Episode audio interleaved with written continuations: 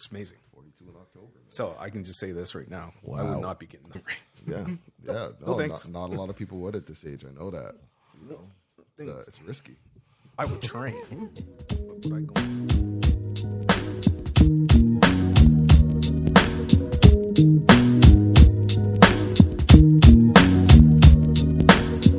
Fellas, we're back at this. We're uh new setup. Revamped. Revamped. Reimagined. Reimagined. Re- reinvigorate. Energized. That's right. Man, so we're here today with uh, Mr. Mr. Johnson to, you know, just explore, you know, his life, his connection to the black communities uh, of Nova Scotia, his journey uh, to that brought him to where he's at today. the story of MJ. Right? Yeah, no, I appreciate you guys having me on. Another narrative. Another one. But what's really important is this is when it doesn't matter, matter past, present, or future, it's important to capture all narratives. right? Absolutely. This is all Absolutely. history. History in the making, so to speak. Yep. Right? Yep. Well, I mean, you know, like we've been here for like as we as we discovered along our journey, you know, we've been here for 400 years plus trying to, you know, identify, you know, who we are and, you know, the challenges that we've encountered over along this journey and still encou- continue to encounter today. Yeah, I think it's, you know, we continue to go on this journey. We look and we start noticing the patterns, the trends, and it's literally everywhere.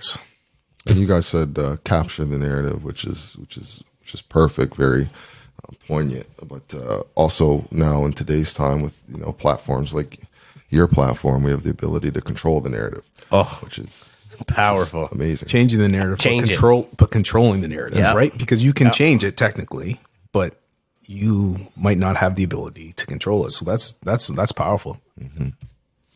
You know, um, and we'll const- continue to c- control it with this. That's why content is so important here. every opportunity that we have and every conversation that we have and every uh you know step that we take along this journey with intention to you know create and tell our side of the story And pathways, opportunities for Uh-huh. us to do this. Key word opportunities. You guys will hear me uh, reference that word uh, probably several times throughout this uh, podcast because uh, that is a, a key uh, driver uh, to to my brand and, and to everything that, that I have going on right now is opportunity.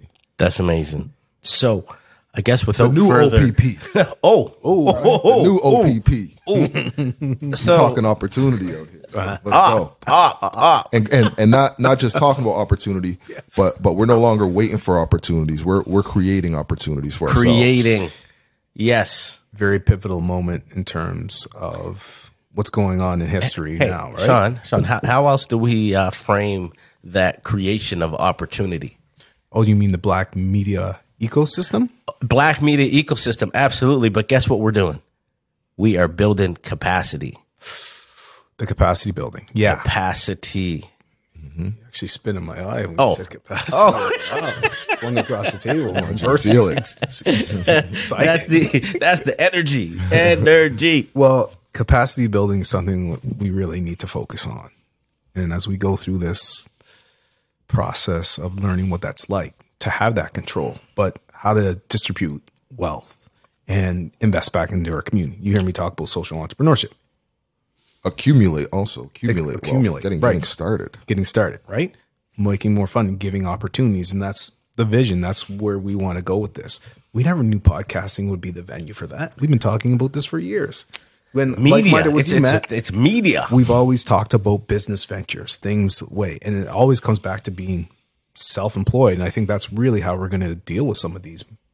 Since, since we right? were roommates in university, we had always talked about you know different business ventures in university. I was uh, self-employed, you know, running my own uh, illegal cannabis operation. Um, so yeah, it was hustler something. baby It was something Hustler, that we, we, we've been talking about. got- We've been we've been that's right. we've been living that entrepreneurial life since Day know? one. Yeah, Day one. since, since many moons ago. But it's- one. if you know, you know. and it, guess what? It's a necessity. Yeah, Right? absolutely. And it's funny. story. Canada now. Guess what? Marijuana is what? Illegal. Or as we call it, dope. Illegal to essential, baby. One of the first countries to legalize. Yeah. Blessed, blessed Yeah. to be Canadian. Uruguay is one actually, I think too. Right? Uruguay Uruguay was the first, first, right? Mm-hmm. Yeah. But I don't think they did it in in the same capacity that we did in terms of like you know DSD and and just all the marketing and you know mm. promotion. Not not that you're allowed to promote in Canada, but you know the, a lot of the producers have creative ways of getting their their brand messages out for sure. All right. So, Matt, why don't you, you know, take a, a few seconds here and just, you know, tell us a little bit about yourself and your background. Where you got those hands at? What? Yeah, so you know, um, 41 years old, uh, from right here, Dartmouth, Nova Scotia. Uh, born Halifax, 1981. Uh, teenage parents. All too common in our community. Yeah, father from uh, Cherry Brook via Beechville. Uh, mom uh, from uh, Dartmouth via Three Mile Plains and Newport Station. Wow. Three Yeah, mile plains. Three miles plains, right? That's a There's nice another one. connection, right? Yeah. Yeah, Yeah, historically black communities here, right? So um, yeah, that's that's kind of the background. I'm, I'm I'm the oldest on on both sides. My parents split shortly after I was born. Um, me and my mom were kind of out there just just figuring it out. We we grew up together, went through a lot of challenges, a lot of ups and downs. Um, but we're we're still here standing. She's probably the mo- the most resilient person I know, and uh, definitely is a is a big influence in, in in the man I am and am becoming. So that's basically the. And you didn't grow up in, in Nova Scotia. You Yeah, moved around a lot. I was in Ontario, Quebec, uh, a few different cities. Moved around a lot as a kid. Actually, changed schools. You know, once, twice a year at times. So never really had a lot of like long term childhood friends. You know, we moved back to Nova Scotia just before I started high school, and um, that was I think probably the first time where I was ever out of school for like more than two consecutive years. and Laurice, we know during this journey because we talked about talked about Cherry Brook, Three Miles Plains, but the significance of the second or sorry, the third wave of migration because the Maroons were second, right? Um, the uh, Black refugees of the War of 1812, which is really interesting, right? Yep.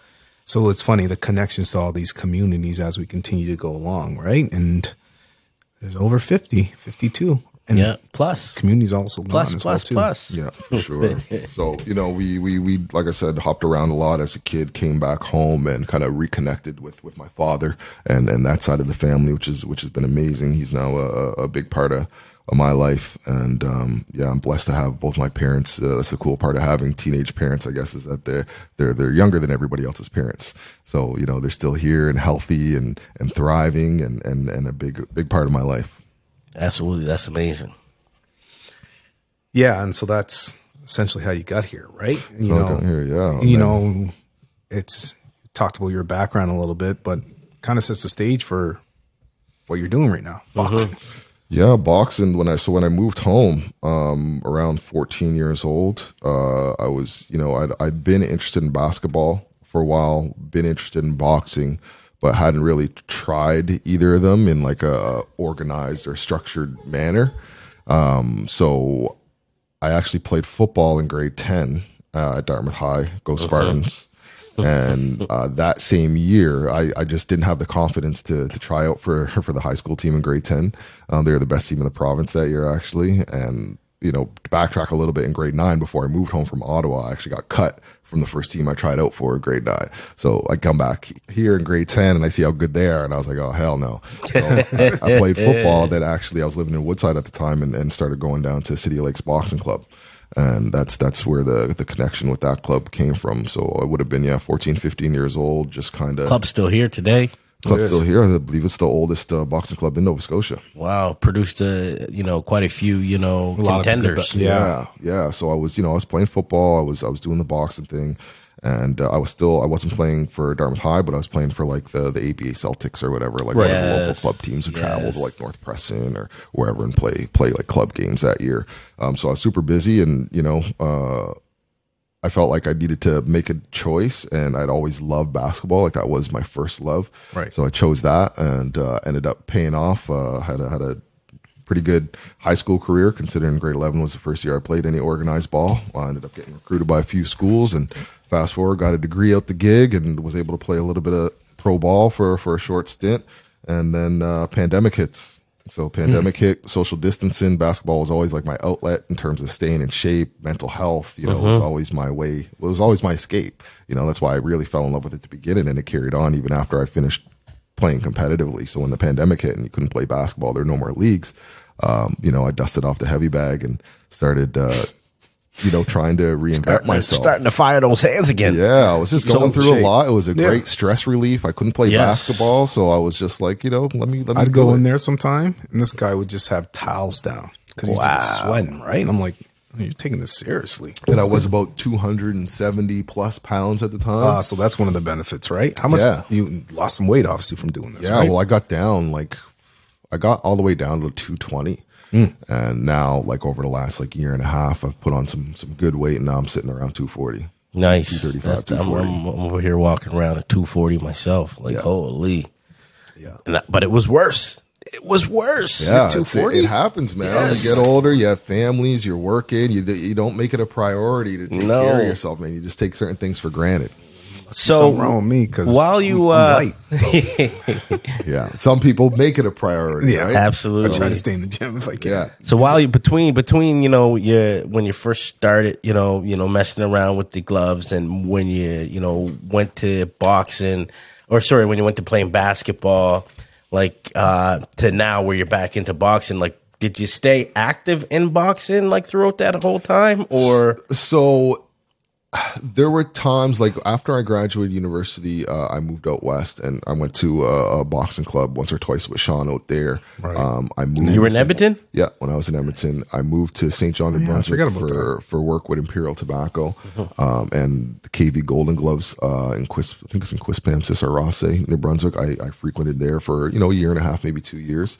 So, and I always had a heavy bag wherever I lived. I always had one in the basement, in the garage. So it was always something that I kind of kept as like a, a secondary source of like fitness Yeah. yeah for sure. It's a good go to, right? absolutely Yeah, man. Setup, right? Yeah. So how did uh, you go from you know the basketball to boxing to you know Your this brand, point? Yeah, in right? your journey It's where pretty you amazing. where you created you know Like, did you a see a brand around it. need or what motivated you to kind of take that leap, right? Because it's one thing to do boxing, that's Mm-hmm. another thing, but then to create a brand around it, was there a motivating factor, something that Well, I, I mean, like I've always just kind of had a entrepreneurial side of me, like we talked about earlier. Like you know, in my teenage university years, um, selling cannabis.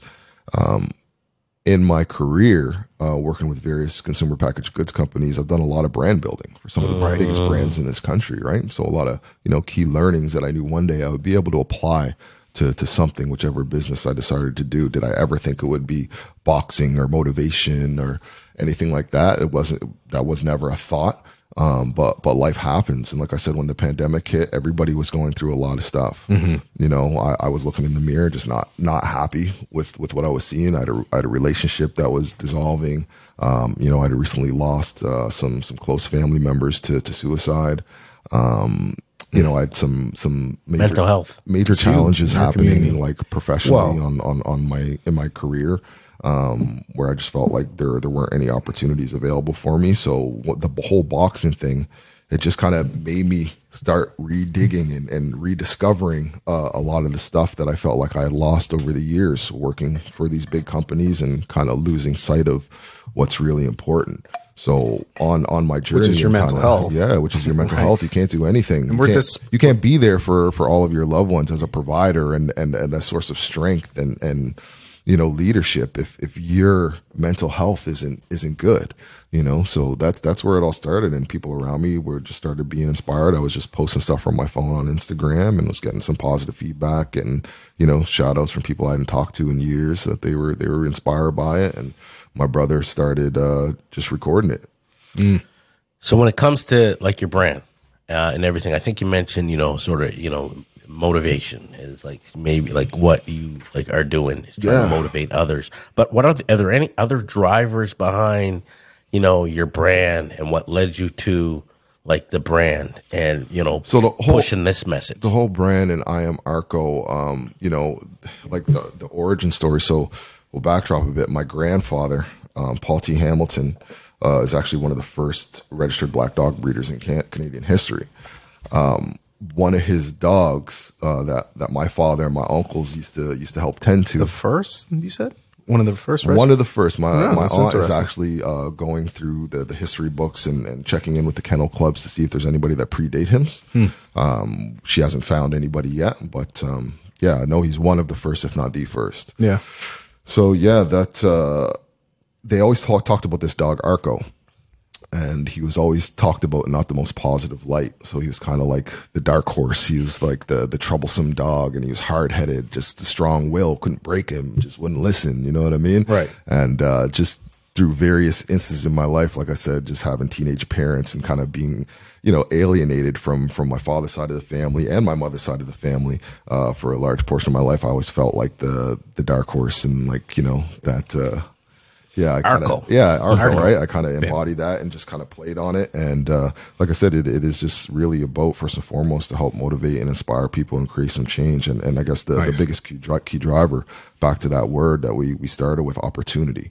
Um, that that is a, a major driver behind all this. And like I said, it's about uh, creating those opportunities for yourself and not not allowing others, whether it's your boss, whether it's your spouse, whether it's you know friends or frenemies, not letting them uh, determine your value, not letting their opinions uh, have that much influence over what you're seeing in the mirror, over what you think is achievable and attainable for yourself. Uh, it's like you know almost being selfish and Yes, uh, you know it is to a sense. yeah. You got is. You got to take but for for uh, like it's, it's a positive selfish right like it's it's selfish for self-care Well, it's your Lead- self worth. lead- lead- Self-worth. Self worth. lead by example. yes yes be the example. You see that hashtag in a lot of my content, Yeah. and that's that's what I'm striving to be. I am a, I'm a father of two, um, beautiful children, and that is my number one job. Um, is what I take the most pride in, and everything I do, everything that's happening, everything that's being created is with them in mind, and and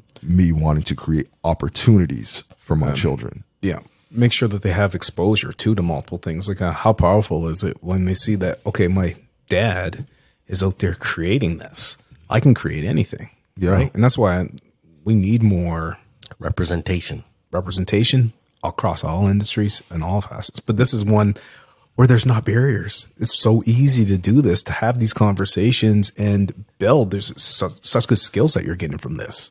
Like but it's it's like you said uh when we spoke yesterday it's it's being fearless and actually going after what you believe you know you can accomplish for yourself There's gonna taking be a- chances There's going to be a lot of people who who doubt. There's a lot of people who who are going to question. Like, look at me. It's it's boxing. It happens to be boxing. It could be anything that you're passionate about. Mm. But with me, it's boxing. A lot of people think I'm crazy for for trying to fight competitively at this age. You know, I have a degree. I have a career. Like, why would I ever do that? It's obviously not for the money. I'm not trying to fight professional. This is just this is just a, a personal. You sure you're not making a run? This is around 240 right 6'4 right you, you never throw, know, the, right? throw, you throw the right bag at an exhibition, you never know. Yeah. But, um, that's why I feel like a lot of people are connecting and will continue con- to connect with this story because I think everybody, you know, man, woman, regardless of race, um, regardless of, you know, socioeconomic status or, or start in life, uh, everybody has passions and everybody has that thing or those things that they always wanted to try but never did. And for me, it happened to be boxing. It's interesting. It's like the You know complacency that kind of sets. Yeah, whether right? Whether it was you always wanted to, to play hockey, you know, go join a men's competitive Right. rec league if you never played competitive hockey. Whether it was, you know, I always I always was a good artist, like in school, my doodles were always dope, but you never really put any real energy into it to see what you could actually produce. You know what I mean? Like whatever it is, like I said, with me it was boxing. That was always the thing that lingered in the back of my mind, and I always wondered, you know, how I would have done if I would have really put all my efforts and energy into it. And that's that's just the spirit I'm going into it with, and that's what I want to encourage it's- other people to do as well, regardless of age. you know what they Yeah. say, like you know, a lot of people go their whole entire life like chasing money, but what you should really be chasing is your dreams, so true. goals, and things that you like to do and pursue, and that way you will have some type of, I guess, create that purpose, like we talk about in, Yeah. in terms of how you want to facilitate your life, right? but but it's a, it's it's also about taking the time to actually understand and know yourself and mm. identify what those things are that you're up. passionate about. Yeah, you like, what are your goals? You know, how do you define that? Like, Exactly. You just got to be relentless. You got to stay focused. You got to be self motivated. Yeah. You can't wait for you can't wait for me or anybody else to motivate you. If my content helps you, helps you see, you know, possibilities in, in your own life, amazing. But nobody's gonna be there to get you up at six in the morning to go for a run. Nobody is gonna mm. be there to make sure that you go to the gym after you've worked a full day and picked up your kids and cooked dinner and cleaned the kitchen. Nobody's gonna make you do it. You gotta want to do it. You gotta so want it. now this is this is an interesting question because you we talked about you know you were up to like how heavy were you? Two what? 270? 270, 275. Yeah. 270. So what was the the driving force behind that change in you? Well, like I said, just the, what I saw in the mirror, all the things that I referenced earlier, the things I was going through with, with work, with you know just life and losing family members and my relationship dissolving. Yeah. um, you know, I was just not happy with with a lot of stuff inside as well as what I was seeing physically with myself in the mirror. Sorry, that something I want to highlight there. You said with work. And I think this is one of the biggest things in terms of the impact. Like one of the things in the pandemic also too is how like the shift to work I would say emphasize certain things in the workplace, right? Organization has fundamentally gone through this huge change and a lot of things that were I would say underlying issues start to creep up Come to the surface. organizations. They One come to the those things is surface. around, you know, inequalities and inequities in these places, some of those things, right? And it becomes, you know, for individuals that are, as I would say, racially visible or specifically African Nova Scotians, it becomes a difficult place to work sometimes. Work is work is stressful. Um, navigating On through the those best spaces, days. on the best days, navigating through these spaces that we have to normalize some of these racist activities. Totally. And for myself, you know, like I said, I, I- I've been kind of immersed in the cannabis industry since I was born. My parents actually met during a weed transaction. My dad was selling a, a gram to my mom as a teenager. You know what I mean? Right. So it's it's always been around me. Um, my mother's, you know, been a, a lifelong advocate and, and consumer. Um, so uh, there's a great deal of passion in regards to everything revolving cannabis for me, which is why I was so excited to have the opportunity um, to be involved in the industry. And yeah, there were a lot of a lot of challenges. You know what I mean? A lot of you know systemic barriers, we'll call them Yeah. and there there just weren't the opportunities that that I was looking for that I had hoped for, longed for uh, in that industry. And you know, that's that's a again another catalyst to to all this stuff happening and me wanting to create my own value, my own worth because I was tired of being told that I wasn't good enough.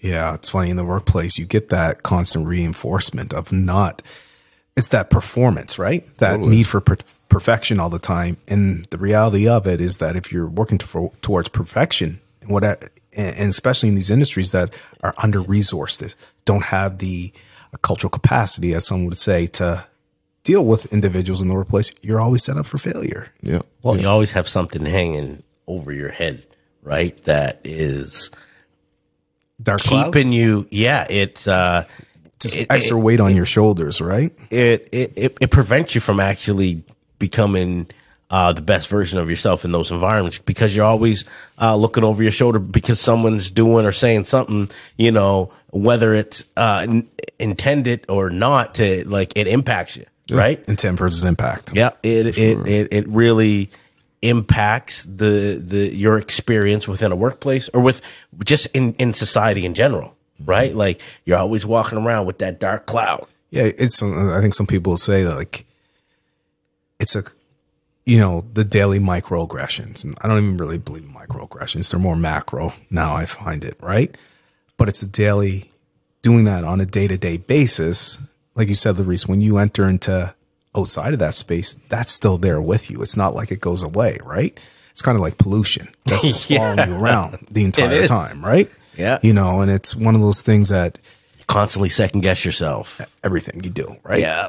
you know so it's it's important right and you know it's amazing to see that you've found an outlet but an outlet because you keep saying this thing about opportunity and one of the things like you said changing the narrative but also controlling your narrative and that's one thing that we need to continue to do to control that narrative around setting the bar for ourselves using some of this stuff and experience to help elevate Yeah, absolutely, and and change, uh, create, control uh, the narrative is is is a big part of of all this, and me wanting to be uh, a voice for the voiceless because there's a lot of people going through these things, whether it's in work or in life in general, and, and they, they just feel like there's not a voice. That's that's who I'm fighting for. You Yeah. know, why am I fighting? What am I fighting for? I'm fighting for those people who can't. You know what Yeah. I mean? Who, who for your whatever reason, yeah, I'm fighting for my kids. I'm fighting for Yeah. change. I'm fighting for positive growth and opportunity.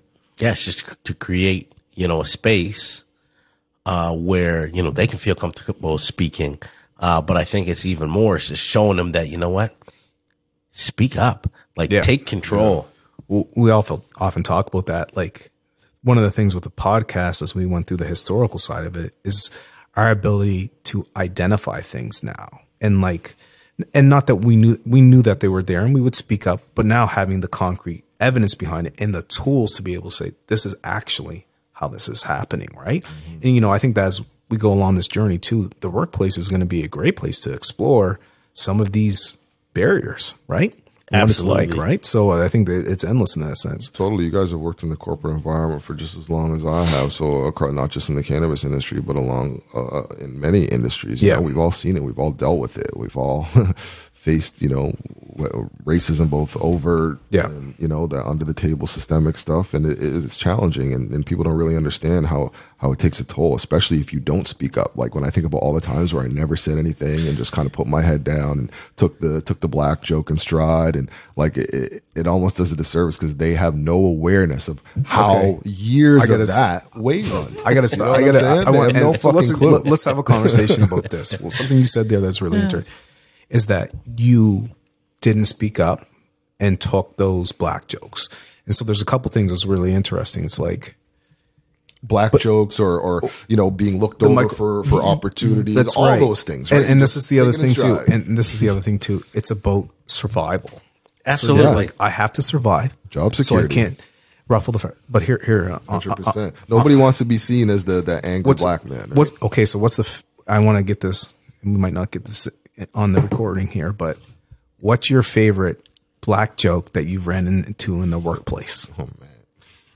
We all have stories of black jokes, right? Just give a second to think about that. A little pause here. Let's just throw this in. here. So uh, I got a good one. It's not really a joke. Like there's tons of jokes that come to mind, but it's more of like an incident. So Me I was- okay, I got was- one. I was actually working in a in a in, a, in an account of mine. I, I I won't name the company, but I was working in an account of mine. And you know my uh, the the manager of of the account or the owner of the account, um, white lady, uh, had a great relationship with her. I was actually working with a colleague, a, a senior rep at the time, somebody who had been with the company for like 20 years, you know, close to retirement. Really great guy, had great rapport with him. I think I'd been at, with the company for, you know, maybe a year or 2 at that point. So I was still relatively new, but I was, you know, was finding my groove, doing my thing. He's out with me in stores and, you know, it's a, it's a convenience store.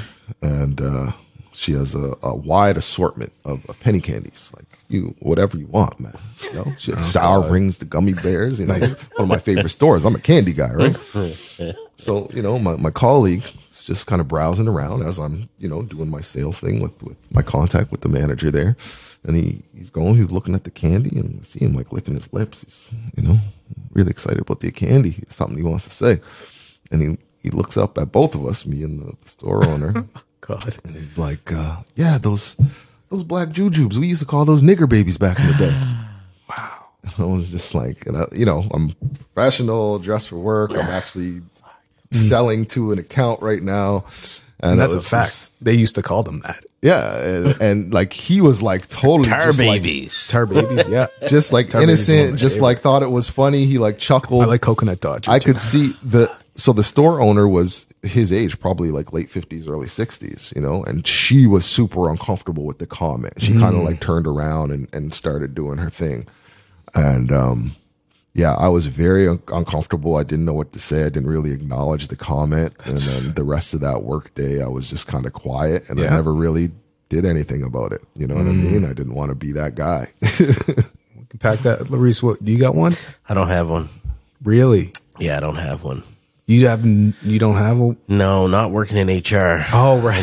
didn't didn't, didn't, didn't catch any of those. I said Laurice is like the nuclear bomb. Like when you like you know HR people are feared anyway. you Oh, they don't know- trust they them. They know he's snitches. And then he comes in, and then Laurice comes in. They're like, "Oh, a black guy in HR? Mm, No, Yeah. I got to. Well, I worked in the corporate world, and I was in marketing. I was Stand recruitment. there like Chico and Belly. Yeah. a on a banana. I got a good one, and I'm not going to go as you know.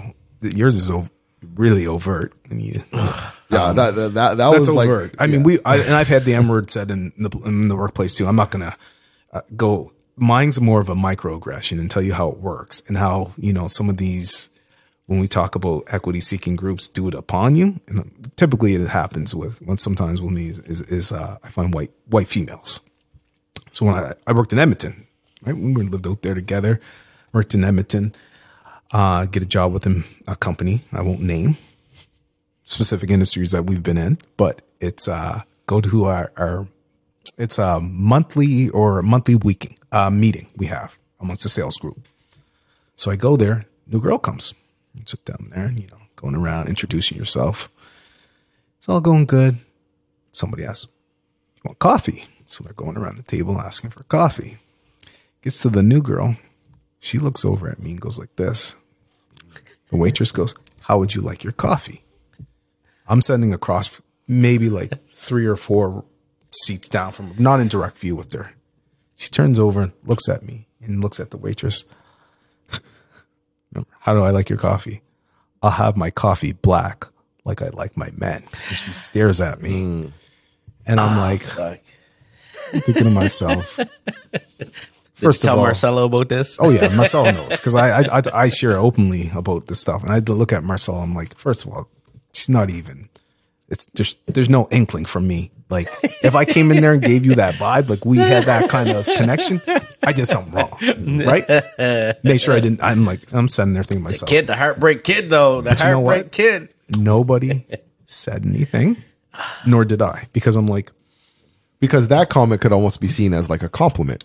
Which over time, and this is why I say this, like, let's reverse the But roles though. Could go I go to a woman and versus impact. But could I go and say that to a woman? Yeah.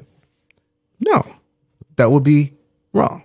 But that's where you exercise your privilege, specifically as a white man, female, White women can do whatever they want. Trust right? me. and to do that. And so this is the other thing too. It wasn't just one thing with her. It, it, it, it led up to multiple things over and over again as well too. That was just foreshadowing what's coming. And usually, if you're you're bold enough to say that in front of a group of twenty to twenty five people, Oh, yeah. you you don't yeah. get you're racist. you know what I mean? Yeah. So I Just let you know privilege. she's ready. privilege. oh, yeah. That's what you were doing. ready, right? She Just was let you doing. know. In case you were wondering, Yeah. she just wanted to make sure you knew I knew. I where, was where, like, what she was about, what time it was. Yeah, and like I said, um, I, I don't mix business with pleasure, A right? wise man once told me, never dip the pen in company ink. No, don't do that. Absolutely. especially being black. Yeah. you can't go in there and do that. Especially. See, don't don't eat in the same place that you shit. So let's get let's get back on track here. So who have you collaborated with?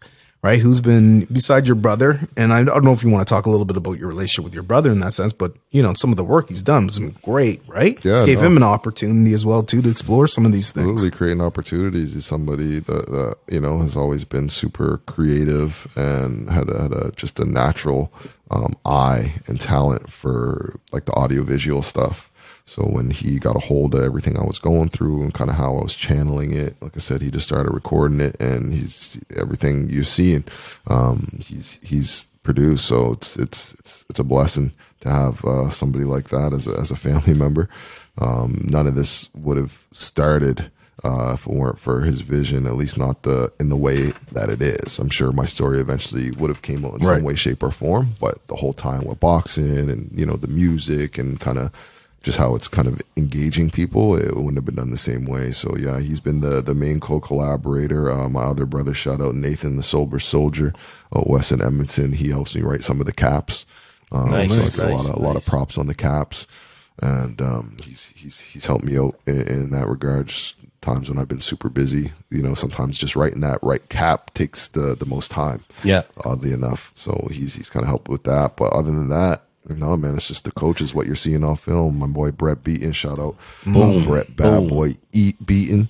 Yeah. um, you see him in a lot of the content as well as my coaches. How's the relationship there? Like, what uh, what's the experience been like? Oh, amazing, man! I met him uh, when I started going back to, to City of Lake. So, like I was saying, I uh, during the pandemic started just working out at home and sweating lots, lost a lot of weight, and then I got up the nerve to go back into the City of Lakes, and he was the first person I, I met when I walked in there, and uh, me and him hit it off, and we've been super tight ever since. Uh, he's like a little brother to me. Um, I think he's he's destined for greatness. Uh, just turned pro uh, within the last year, and he's he's three Nice. and one, so off to a really solid start. He got another big fight coming up June 10th uh, here in Halifax, and uh, you know I'll be on deck for that for sure. But he's been super supportive um, uh, behind the scenes, in front of the camera, as you guys see. He's really been a key part of. Uh, of my development and uh, also the coaches shout out to the the crew down at City of Lakes um, my guy Floyd Donovan. Uh, everybody knows Floyd and uh, Gary Johnson, the OG. Uh, never met anybody that knows more about boxing than Gary Johnson. He's an absolute living legend. Um, if you're serious about about learning the the art and the skill and the science Sweet of boxing, science. you need to talk to, to Gary Johnson and of course Kirk Good to know how to use your hands. his son Kirk, one of the greatest heavyweights in the in the history of this country. Um, I have the, the the blessing and privilege to to work with him and to learn from him and to absorb from him and to take punches from him on a, on a regular basis, which I, I feel has uh, Humbling. Is super humbling. But it's what at do the they same call time, it? A controlled beating. at, at the same time, it's really helped expedite my learning curve. Yep. Um, at least that's the whole intent behind it, anyway. So we'll see. First fights next week, so we'll see how how it all looks. Nice, nice, nice. So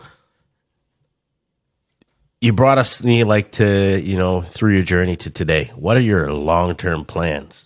Uh, and like for you know boxing, you know future endeavors. When was to get a fight. You got that. Yeah, I like go- check that off the got- box. That was the the big one on the bucket list, and that's coming up. I, I'm going to keep fighting, you Yep. know, regardless of the outcome. You know, you can't always, you know, we are we're all confident, right? But you got to take losses in life. So I'm going to keep fighting. Uh, I want to get a, a few amateur bouts under Nice. my belt. I think it's something that I can be be successful at, Mm-hmm. and is, is helping me in, in many ways. I'm currently unemployed, so it's been a, a blessing to have uh, boxing. Right now, and I feel like God just places everything in your life for a reason, right? Mm. At the right people, time, all too. the challenges, all the Yep. opportunities. Oh, keep Right. you focused You through never- all this, right? Exactly. So that's that's been an absolute blessing. So just stay focused on the boxer right now. Keep putting out dope content, trying Yeah. to grow my my follower base, and uh, eventually we're going to be coming with some some really dope merch. My uh, my oldest actually, my oldest child came came together with uh, with the logo that's now um, on the YouTube channel. Uh, at I am Arco or at Dark Horse Arco. Um, on TikTok as well, we're building all the, the Do you know- social media platforms. It's funny you talk about your family, right? Look, look at all of this, all of the skill sets that they have, and you, you know, and you're just like kind of discovering this. This is pretty pretty amazing, right? Yeah, no, it is amazing, man. I think she's going to be uh, a, a, an amazing um, contributor to, to everything I have moving forward. Her artistic capabilities are, are second to none that I've that I've ever met, especially for a fourteen year old. Well, I think you need to keep, uh, you know, encouraging, you know, Oh, that absolutely. the, to to stay in that creative space because there's a lot of opportunity Yeah. there. Yeah, no, absolutely. So long term, it's about building uh, opportunities for my children and getting them involved in everything I have going on as well. And like I said, uh, my grandfather, one of the first, if not the first, black uh, dog breeder in Canadian history. I want to start breeding dogs. I've been everybody who knows me knows I always I always kept some dogs. I always had pit bull or Rottweilers or whatever. I'm, I'm I'm just a dog lover. Nice. Um, and I would I, I am going to uh, reinvigorate um, his brand Black Ace Kennels. Nice. So stay tuned that for that in the coming years. We will be uh, breeding and producing some of the the best quality um, American XL bullies in in Canada. Ooh, big one, big boys. Yeah, yeah, yeah. Something else you mentioned there about followers, and you know, you started this out organically, and you've seen some real good growth. When you know, you said some, you we had conversation about goal setting briefly, but you just talked about that. Like, how have you seen your followers grow because of the content you're releasing, and how rewarding is that for you to see? Like, you know, like you do this, you're doing this for yourself, but also to see that people are motivated by this. Yeah, right now, um, it's, it's not even about the money. Like, obviously, I, I would love to be able to monetize um, some formats of this this brand eventually. That's obviously the the plan and why we create brands and, and want to be entrepreneurs. But it's really just to to motivate and inspire, and, and that's really what's kept me growing by seeing the organic growth just on on Instagram. Like, I, I really haven't paid attention to YouTube or TikTok or anything like Right. that. I've been mainly on Instagram, and you know, over the last year and a half, my my followers have you know five times. So, and that's just organic. That's not doing any cheese. That's not paying for fake followers. That's just people from all over the world just sharing my stuff out. Nice. You know what I mean? And really messing with it just because of the message. And I think, um, I'll, like I said, I haven't even given people a glimpse into my life. They know about the boxing journey. They know about the fitness and the mental health aspect, but there's so many more layers to my story that I think a lot of people are, are going to connect with and resonate to, which is why I'm always excited to have opportunities to get on uh, amazing platforms like this and give a little more context um, to, to what people are seeing uh, on my social media platforms. Nice. So, when it comes to social media, what other platforms are you using? You mentioned YouTube. Yep. Uh, we see a lot of stuff coming out on a daily uh, or weekly basis on uh, Instagram. Great content, by the way. Like, what, Thanks, what, man. where do you, uh, where do, what other platforms are you involved with? Yeah, so they like shameless plug uh, at I am Mr. H Johnson on go. Instagram, um, YouTube, um, and TikTok at Dark Horse Arco. Those are the three platforms right now.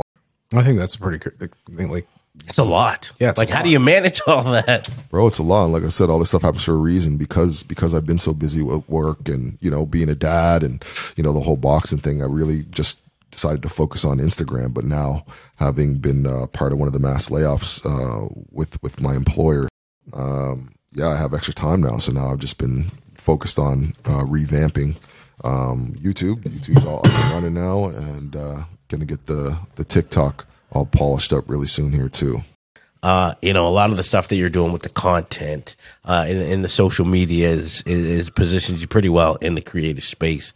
Like, what has working in the creative space meant to you uh, personally? You know, throughout your journey. It's been everything. It's been a, an amazing outlet. Uh, like I said, the having it's been a great way of holding me accountable. Ooh, You know what I mean? accountability. And we talk like about it. we talk about goal setting and being realistic with yourself Yes. when, when when you're setting these goals. Um, me choosing to to share my experience and my journey with boxing is definitely making sure that I'm staying on my shit because I want to go out there. I'm amazing, Shawn knows I'm I'm one of the most competitive people you'll ever meet. Yeah. Yeah, but you lose Yeah. against me. It's different. Right? I'm- I'm- it's just different.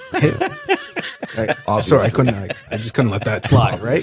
Yeah. But it, it, it, it opens up like vulnerability, Yeah, totally. right? Especially putting it out there like the way you have, like raw. Yeah, man, I gotta, I gotta work. I gotta put in that work. I gotta show well. I don't want people to think this is just, you know, for likes or whatever. Like this is really my life, man. Like uh, what what people are seeing is probably ten percent of, said of there's the layers, work that I'm actually Yeah. putting in. You know what I mean? Like I, there's no footage of me, you know, going for the three five k runs a week or you know shadow boxing for an hour in my living room because I can't make it to the gym that day and it's too cold or rainy out to to go out in the shed. You know what I mean? Like this, it's, it's been a lot of work and having this creative outlet has been great for for holding me accountable and making sure I stay consistent and and persistent in in relation to achieving the goals I set for myself. Um, and it's just been so great in terms of um, building my confidence because you know I'd, I'd, I'd been going through some things and my confidence was a little shaken and just being able to to see myself in in in, in the light that I had seen myself inside but maybe other people weren't seeing me Right. that way again controlling the narrative Self, your self worth. I'm, Yeah, I'm showing people I'm showing people who I am Absolutely. you know what I'm saying? You don't Yes. gotta you don't gotta assume nothing. You don't gotta ask no third parties. I'm putting it out there. You know what I'm saying? Everybody knows what time I'm on and what I'm about and what I'm working towards and what I'm fighting for. And if you don't, tune in. I always had the I always had the itch to to box. Do it. Do it. Okay, so My hold mother- on. Before we end, Yes. right? That's another big part of this is is, you know, obviously boxing is something I have a great deal of passion for. Boxing is also one of the fastest growing sports amongst the youth right now. Boxing is also uh, something that you know, parallels life. Everybody's fighting for something. Mm. And people like yourself who've always wondered about boxing, maybe you got relatives or friends who grew up boxing, you always fucking wanted to try it, do yourself a favor and go to a boxing club. Go to a boxing club. It's different. Changes your life. It does. Oh, yeah. It'll change yeah. your life.